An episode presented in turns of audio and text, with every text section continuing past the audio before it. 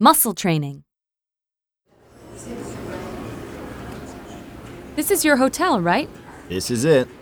I'll come with you, just to make sure you settle in okay. Okay, but please let me talk to the staff. I need to learn to survive on my own in England. Sure. Welcome to the Millennium Bailey's Hotel. How can I help you, miss? Oh, hello. I have a reservation with you. What's your name? Megumi Nakahara.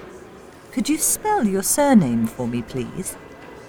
N A K A H A R A. Okay, I see it. You're staying for 12 nights, is that right? Yes, that's right. Oh, if possible, I'd like to make a change. Certainly. What would you like to change? I reserved the standard room, but I think I'd like something with a bath, not just a shower. No problem.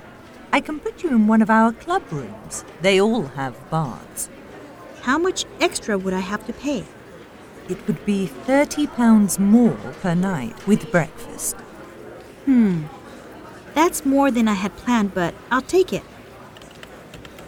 Here's your key, room 318.